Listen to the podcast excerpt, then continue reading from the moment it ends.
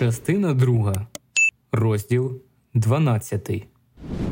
Додому він прийшов у стані теплої дрімоти, що не покидала його, відколи підвівся він з крісла під фікусом, де був заснув. За всю дорогу з вулиці П'ятакова через порожній Євбас, що здається вночі кладовищем, він мов не встиг прокинути з міцного сну, що раптом охопив його після душевного і фізичного напруження цієї ночі. Ішов мляво, не думав, дивився не більше, ніж потрібно було для ходи, і в усьому тілі, в мозку, в серці почував солодку втому й потребу якогось цілковитого забуття. В кімнаті машинально роздягся і витягнувся на ліжкові забувши навіть скинути шкарпетки. О першій годині в день хлопець прокинувся і примружив очі від блискучої повені світла, що затопило кімнату. Крізь вікно, що проти ліжка лилося вперше гаряче проміння весняного сонця, лягало на стіни узором і лоскотало обличчя. Він схопився і став на ліжкові, піддаючись безтямній радості тепла і передчуттю близького, неосяжного щастя. І так стояв, напруживши тіло, купаючись у ясних потоках, що вмивало його, як зцілюща вода. Потім скочив додолу, підбіг до вікна, розчинив його і висунув надвір кудлату голову. Перший доплив повітря дрожем прокотився йому по тілі, другий війнув привітніше. Третій був уже звиклий, бадьорий і чарівний, немов велетенська сонячна рука до нього простяглась і гладила йому волосся і лащила йому груди. В душу його проходила нова сила, якась первісна міць, сповнюючи вщерть йому груди і надимаючи серце жадобою. Він почував, що минуле його розтануло в могутньому сні і сонячному пробудженні, що немає в нього спогадів, що він зараз тільки народився в буянні весни, народився зразу дорослий, досвідчений, мудрий, повний сил і непохитної в них віри. Потім вдягнувся, хапаючись, немов кожна згаяна мить була йому втратою, вмився і вийшов на вулицю. Веселі люди розбризкували смертні калюжі зими, розтопленою сміючим сонцем. І все було як щаслива розв'язка трагічного фільму. Він пішов просто без мети, без найменшого бажання дійти кудись і спинитись. П'яне почуття волі гнало його вперед, почуття цілковитої незалежності тваринна радість визволення від того, що вчора думав, бачив, бажав, від того, як учора жив, від усіх болів і турбот усіх днів, що були досі. На розі Володимирської та Свердлова, де стояли дівчата з повними кошиками квіток, купив два почки синіх пролісок і, не зважившись пристебнути їх до пальта, бережно сховав у кишеню. Вдома по обіді поставив квітки в склянку з водою. Вони пахли зелом, звичайною сирістю рослини, але це був пробуджений дух, що випроснув з глухих надр землі, з мороку, холоду в жагуче саєво тепла. І ці скромні квітки сміялись йому маленькими прапорцями великого життя. Він примостив їх на столі. Потім видобув із купи книжок свою збірку. Тепер він тільки невиразно пригадував, про що був писав, і що, і читав захоплено, як щось стороннє, неналежне йому, дивуючись на несподівані образи, на міцне поєднання речень, на окремі слова, що він їх ніби перечував, що стояли там, де він і тепер би їх поставив і все читане оживало йому під пильним поглядом, давало вдруге пережити радість колишньої творчості, воскрешало минулий захват у тривожному тремтінні, в солодкій завмерлості над рядками. Глибокий подив опанував його, коли кінчив останню сторінку. Невже це він писав? Безперечно, на обкладинці виразно стояло його ім'я але душа його кокеткувала, відмовляючись від заробленої хвали. маніжилась і ніяковіла, як 15-літня дівчина, одержуючи пишного букета з приємних рук. Може ж, це не їй? І відразу погодилася з ганебною раптовістю, не ховаючи палкого бажання мати те, що дістає. Це ти, зашуміло в його грудях. Це ти, це ти, застукотіло його серце. Він чув симфонію величного хору, що співав йому пісню самолюбства, і сам переймався до себе пошаною за власний хист. І знову схотілось йому йти, блукати вулицями, посміхатися всім і всьому. Та він затамував цей порив у далечінь і ще раз перечитав свою збірку від початку до кінця. Тепер лишився трохи розчарований. Окремі хиби турбували його, чималі огріхи в побудові і страшенна прикрість від змісту. Про що властиво він писав? Ніде протягом сотні сторінок не здибав він людини, того, що мучиться і прагне, що божевільні пориви зароджує в болі, того, що не діє і буяє, плазує і підноситься на верховини. Він не знайшов у тих сторінках сумного карлика з велетенським розумом, дрібного звіра, що тягне на щуплих раменах вічний тягар свідомості, не знайшов чарівної дитини, що так мило плаче й сміється серед барвистих цяцьок існування, жорстокого войовника, що вміє вбивати й умирати за свої мрії, суворого поборника за далекі дні, невтомного гінця в майбутнє. І ця відсутність вразила його. Навіщо ж ці твори, коли людське серце в них не б'ється? Мертвими видались йому тепер ці оповідання, де людина зникла під тиском речей та ідей, від неї створених і для неї призначених. Він мляво підвівся і ліг, заклавши під голову руки. Так він не постеріг був людини, а що ж, крім неї, варто уваги. Без неї все втрачає рацію, стає бездушною схемою, дзвоном у безповітровому просторі. Наївна віра давнини, що людина є міра речей, що для неї світ повстав і зайнялися зорі, блиснула йому єдиною правдою землі, вищою над усі правди та докази. І з цієї туги за колишнє нерозуміння з ясного прозріння рушіїв життя, з яскравого відчуття людини здобув він перші нитки свого гарячого плетива. Він напише повість про людей. І коли подумав це, страшна нудьга огорнула його в безсилості перед цим величезним завданням, якого вагу він відчув гостро, яскраво, несвідомо прибільшуючи в уяві всі труднощі роботи. Як поєднати безліч фактів, що він встиг назбирати і відчути, як сплести ту силу спостережень, що він зробив над іншими і над собою, в одну бездоганну цілість, точну і припасовану, як годинковий механізм, як проявити в кількох тисячах рядків безконечну різноту людей, божевільну відмінність їхніх думок, настроїв, бажань і дій, щоб людина виступала вся без купюр і ретушування, яка є вона в боротьбі, коханні та праці, з усіма величними ницями поривами, злочинством і жалем, підлотою і відданістю. Ні, це зовсім йому не під силу. Мусить зразу ж відмовитись такого зухвалого замаху і застерегти себе від е, величезних прикростей невдачі та й взагалі слід кинути цю літературу, що скільки міг він пригадати, тільки гірким розчаруванням платила за його муки. Але лежав, затиснувши зуби, прислухаючись не так до безнадійних своїх міркувань, як до чогось ледве чутного, невиразного, далекого, як спогад про сон. Надія? Ні. Більше за надію в ньому повстало.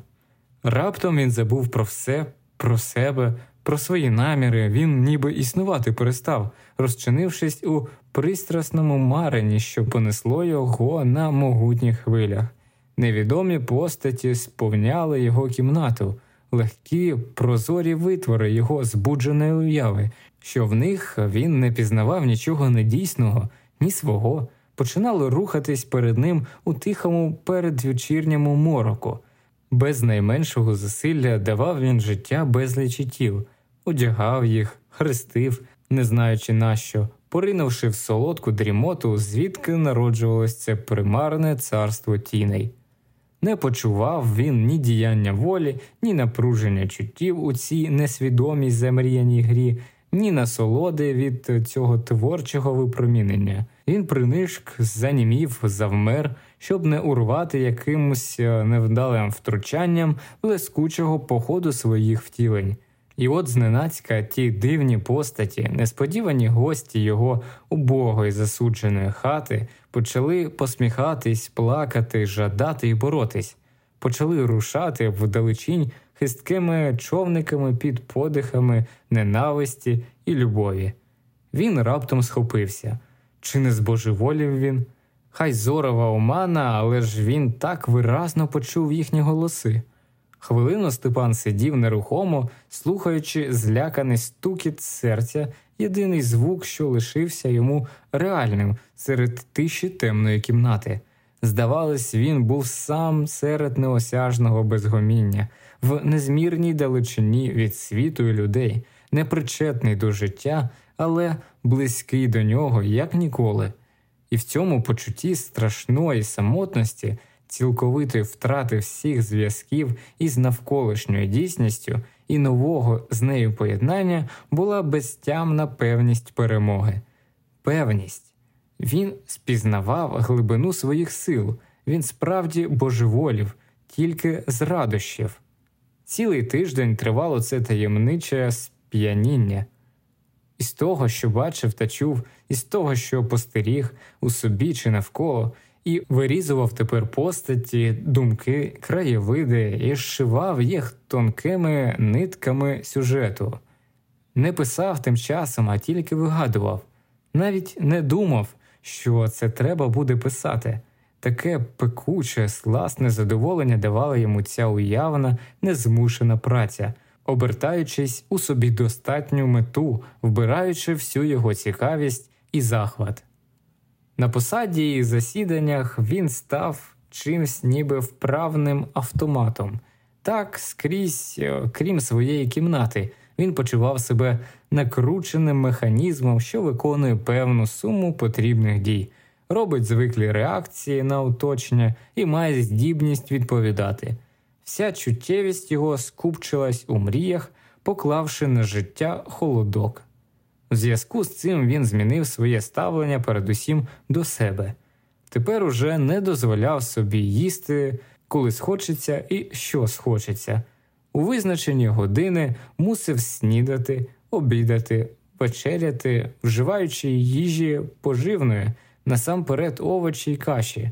Виходячи на вулицю, ретельно загортав шию в кашне, чого не робив і в морози дбайливо провітрював мешкання і зменшив порцію тютюну в день, щоб увечері курити більше, не виходячи проте з тих меж, що за ними, на його думку, нікотин починає вже шкодити.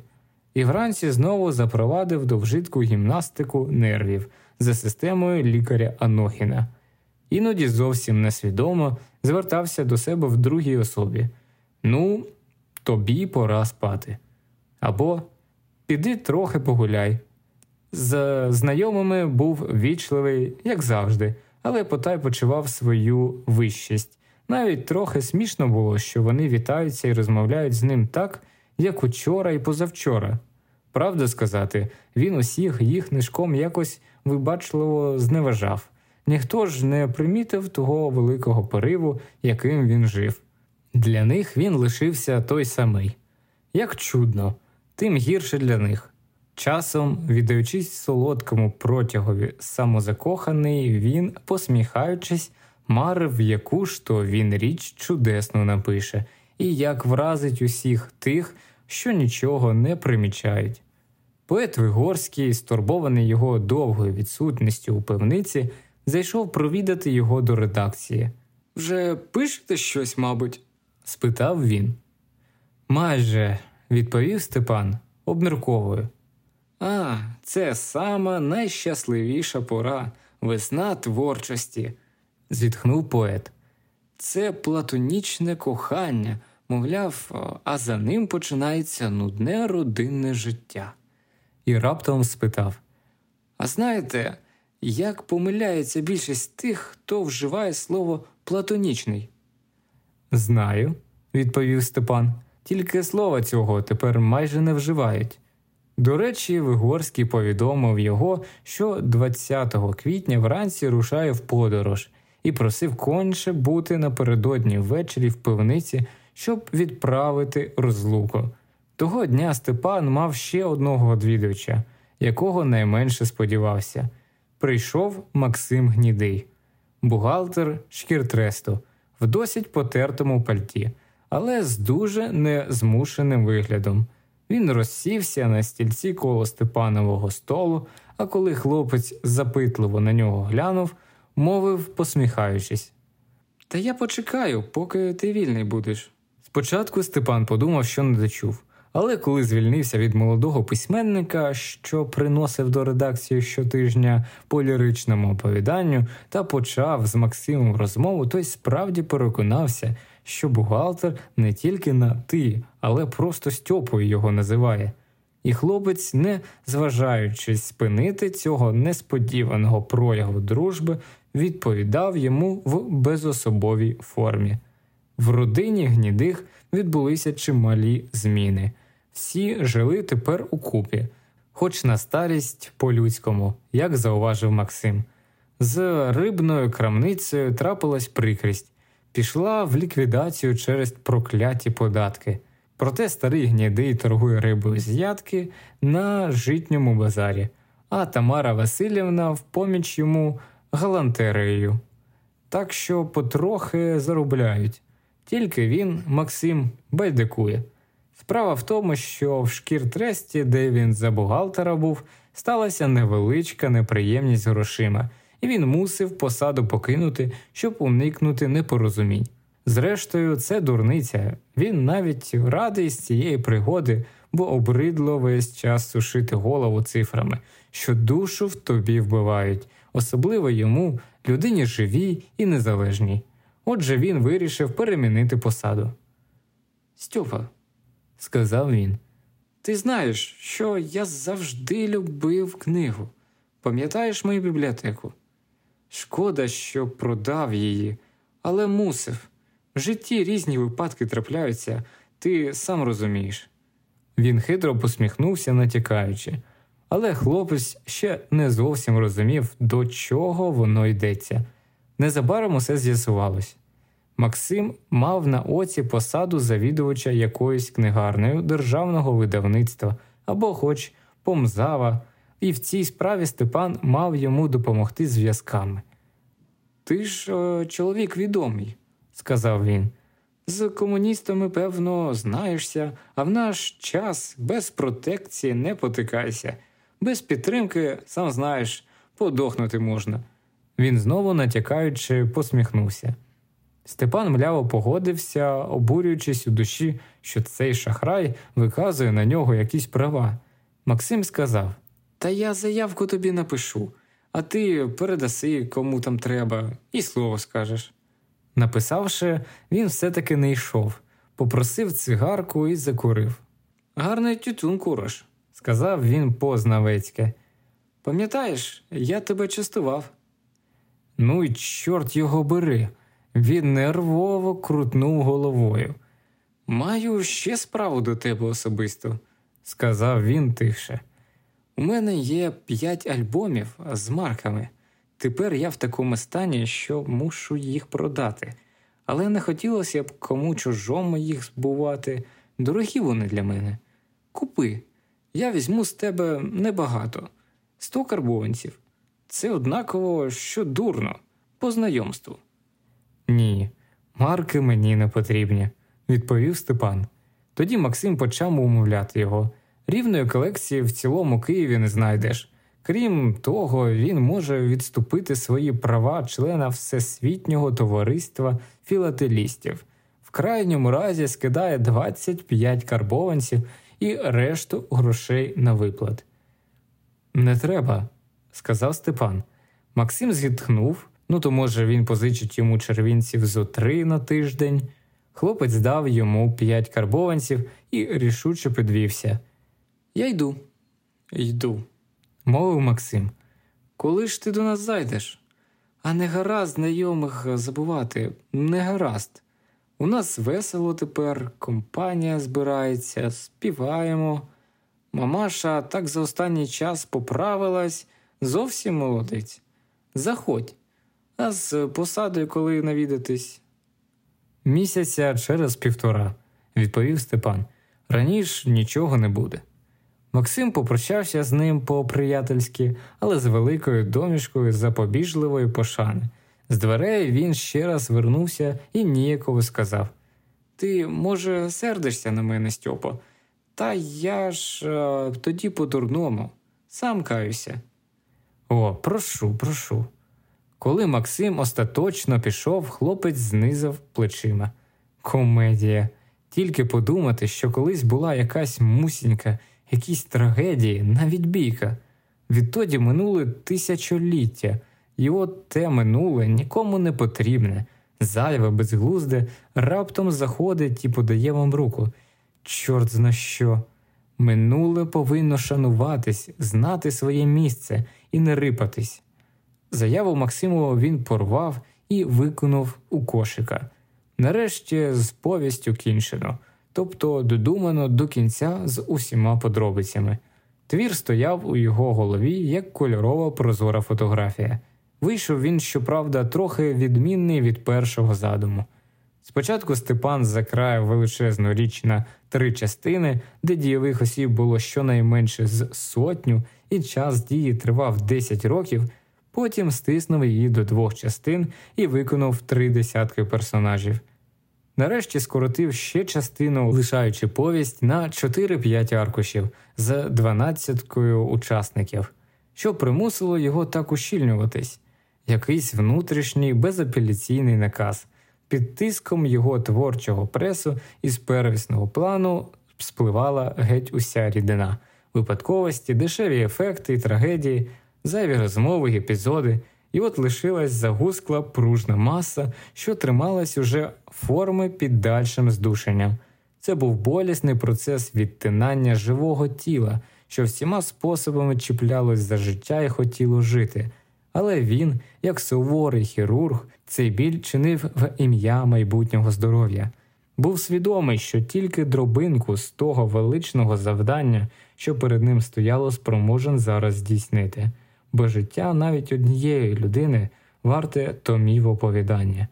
Ба був свідомий, що й за все життя своє здійснить хіба невеличку його частку бо незмірна й незглибна душа людськості, хоч раптом у кількох поривах уміщується.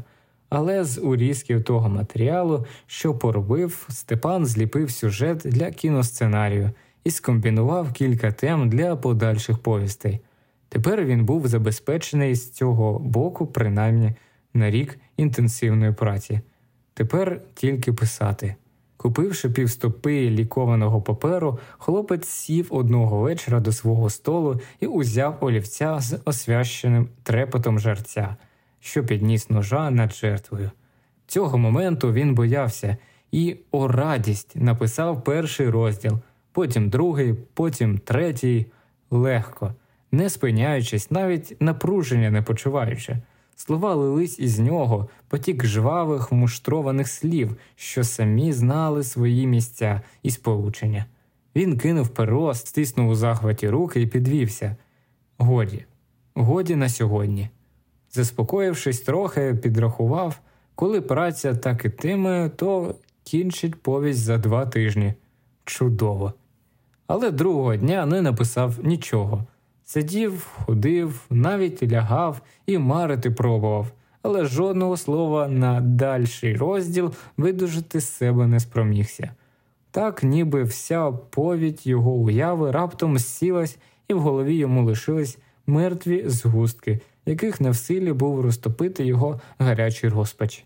Він знав, що треба і як треба далі писати, тільки прірва запалась між його задумом і папером почував страшенну неохоту писати, безпідставно відразу до самого процесу водити пером. Спочатку він обурювався, потім умовляв себе і замислився кінець кінцем. Звідки ця несподівана криза? Чи йому не хочеться писати, чи він сам писати не хоче, а може, далі розділи його недоладу побудовані, і ця затримка, інтуїтивне діяння художнього почуття є просто гасло про небезпеку. І за кожною думкою його стояв добре знаний жах марних поривів до творчості. Нарешті вирішив, що треба перепочити, мусить берегти себе. Він просто стомився духом, не можна ж гнати себе без жалю, слід забути на день-два про працю, розважитись, погуляти і відновити сили. Тільки як? Раптом спогад про Зоську пройняв його радісною теплінню. Зоська, мила, сміюча подруга, вірна товаришка його блукань. Він згадав її маленьку постать, безжурні посмішки і раптові смутки, наївну, втішну філософію і жагучі поцілунки. Він хотів знову побачити кучері на її чолі, чарівне і рухливе під діянням чуттів, обличчя, почути її чарівний шепіт і сидіти на килимі коло її ніг, коло ніг королеви. Він відчув її так, ніби допіру вона вийшла з кімнати і зараз мала вернутись. Схопившись, хлопець глянув на годинника ще не було шостої, що він встигне побувати з нею в кіно, а потім потім покличе її до себе в гості. Це чудово. Вони влаштують тут маленького бенкета після розлуки чхати йому і їй на те, що шепотітимуть у своїх норах міщани сусідніх помешкань. Степан почав хапливо одягати парадного костюма, нанизуючи розрадливі думки. Правда, між ними сталося тоді непорозуміння, одруження. Звичайно, нісенітниця, але він був проти неї трохи жорстокий. Він не заперечує, але перепросить. Почував, що між повістю та розривом був якийсь незрозумілий йому ближче зв'язок, і жалкував уже, що за обопільною згодою не влаштував собі вчасно півмісячної відпустки. А так трохи неприємно. Та коли вона справді любить мене, подумав він, то не повинна дуже гніватись. Хлопець хутко дійшов до гімназіального провулку і подзвонив коло знайомих дверей. Літня жінка у фартуху йому відчинило. Можна побачити товаришку Зоську? спитав він. Жінка здивовано перепитала. Яку це Зоську? Голубовську? Так, підтвердив він. Жінка сплеснула в долоні. Чи ба, та вона ж отруїлась. Вмерла? спитав Степан. Як єсть, померла. Спочутливо відповіла жінка. Царство їй небесне. Вона перехрестилась. А ви звідки знаєте? спитав хлопець. Отакої. Образилась жінка. По сусідськи живу, та щоб не знати. Може, до них пройдете? Ні, сказав Степан. Вони стояли хвилинку, мовчки дивлячись одне на одного. Степан пригноблено, жінка цікаво. А ви ж хто такий будете? спитала вона. Я Степан Радченко, відповів він. Родич, може, який? Провадила жінка. Знайомий, Не побачите вже. зітхнула вона. Ну, померла, як єсть. Він поволі пішов геть, а вона ще дивилась йому вслід якийсь час, потім голосно зачинила двері. На вулиці хлопець спинився. Треба зайти до батьків її і розпитати все докладно, думав він. Може, вона лишила мені листа, де її поховано, але думки ці були такі мляві, що він сам ледве міг розібрати їх.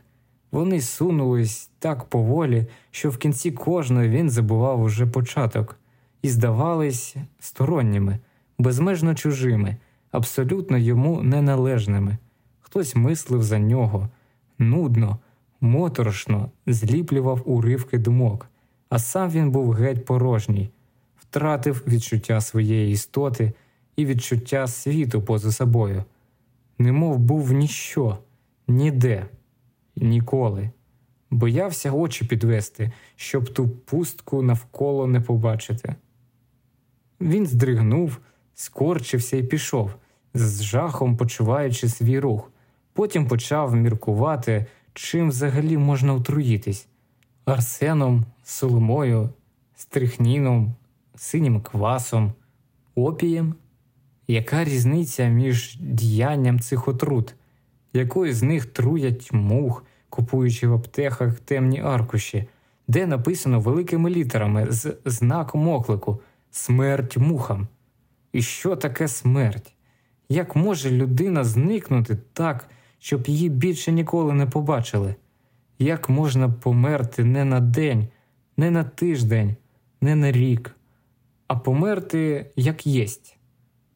Отже, і він може померти? Яке безглуздя, яке страшне непорозуміння. Це неможливо, казав він сам собі. Це зовсім неможливо. Йому здавалось ту мить, що він вільно може лягти під трамвай, проколоти серце ножем, пити будь-яку отруту і все-таки лишиться живим. Він підвів очі, невиразно сподіваючись побачити когось знайомого і підійти до нього, але всі обличчя, що він бачив, були чужі якісь неживі.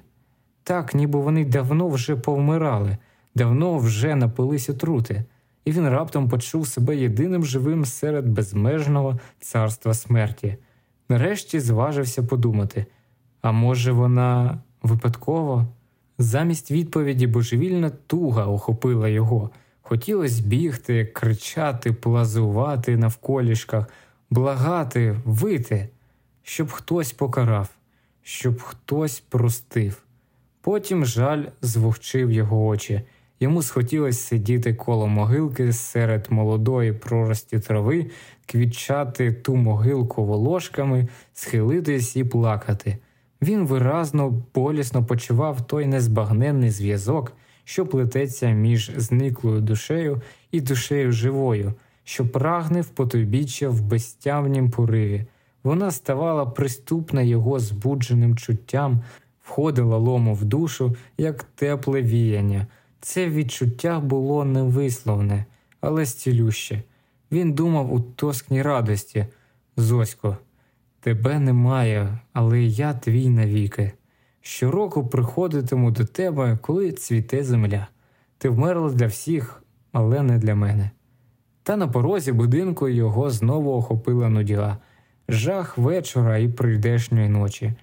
На сходах коло дверей він здибав одвідувача комісіонера що так невдало досі постачав його адресами. Він спинився, сяючи від задоволення.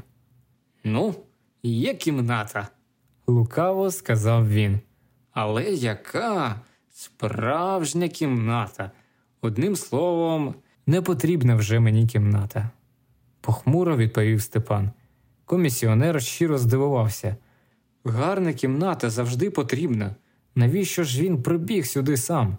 Навіщо ж він тоді цілий місяць ганяв по місту як хорт, щоб потім раптом стало непотрібно? Але кімната, та тільки товариш побачить її, так зразу й почне в ній жити. І Степан раптом погодився, аби щось робити, аби не бути самому. Та й кімната кінець кінцем йому потрібна. Гаразд, сказав він. Почекайте, гроші візьму і вони поїхали вдвох у липки. Але ж ви тільки глянете, який будиночок, захоплено казав комісіонер, коли зійшли з трамвая. Цукерка, а не будинок. Ну як тут не жити? Будинок справді був показний, семиповерховий, з безліччю вікон, що вже запалювались. Сюди, прошу вас, казав комісіонер. Вони сіли в ліфт, і цей спосіб пересування вперше дізнаний хлопцеві вельми сподобався. Властиво ще в кабінці, сидячи, Степан вирішив ту кімнату взяти, але й сама вона за себе подбала. Це був невеличкий світлий охайний кабінет з паркетною підлогою, центральним опаленням, обклеєний синьо сірими новими шпалерами з двома вікнами, звідки видно було внизу безмежний краєвид міста і далекий обрій за річкою. Так, саме про таку кімнату він і мріяв, і хлопець відразу уявив, е, де що має поставити з своїх майбутніх меблів, і як вигідно йому в тих меблях працюватиметься. Тут я вже напишу, подумав він. Правили дорого, і він завзято торгувався. Нарешті погодились на 150 карбованців відступного, плюс видатки на зроблений ремонт, плюс комісіонерові 10% за послуги. Він дав гроші, документи і завтра мусив перебратись. З кімнати він виходив останній, і коли електрику погасив, моторошна туга, що розтанула йому на час у фінансовому клопоті і задоволення від щасливої годи, знову прокинулась у ньому серед темної порожнечі, де вікна синіли, як величезні мертві обличчя. Він розпачливо стиснув руки мимоволі майже вголос промовив Прости, Зосько. Все мовчало навкруги, але ж мовчанка знак згоди. Він хутко вийшов з лячного мороку і щільно з острахом причинивши за собою двері. Комісіонер, одержавши гроші, зник, навіть не попрощавшись, а господарі вклонились йому дуже чемно, він ще умовився з ними про каву вранці і про окремого ключа від парадних дверей. Потім викликав ліфта і м'яко спустився вниз. На вулиці він лишився знову сам, і знову страшний неспокій опанував його. Була ще тільки восьма. За дві години, відколи він з дому сьогодні вийшов, трапились дві незвичайні виключні події. Дві. Він мимоволі поставив їх поруч, але ж який зв'язок між е, тим і щасливою ліквідацією житлової справи? І йому зненацька здалося, що він ступнув уперед, угору, покинувши когось на перейденому щаблі. Але на це потайне міркування, що ледве чутно торкнулось його голови, душа йому заскміла ще голосніше. На вулицях, якими йшов, він знову не здибав жодного знайомого.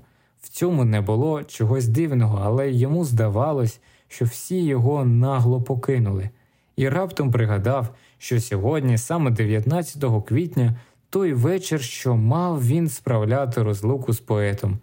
Він радісно стріпнувся і пришвидшив ходу.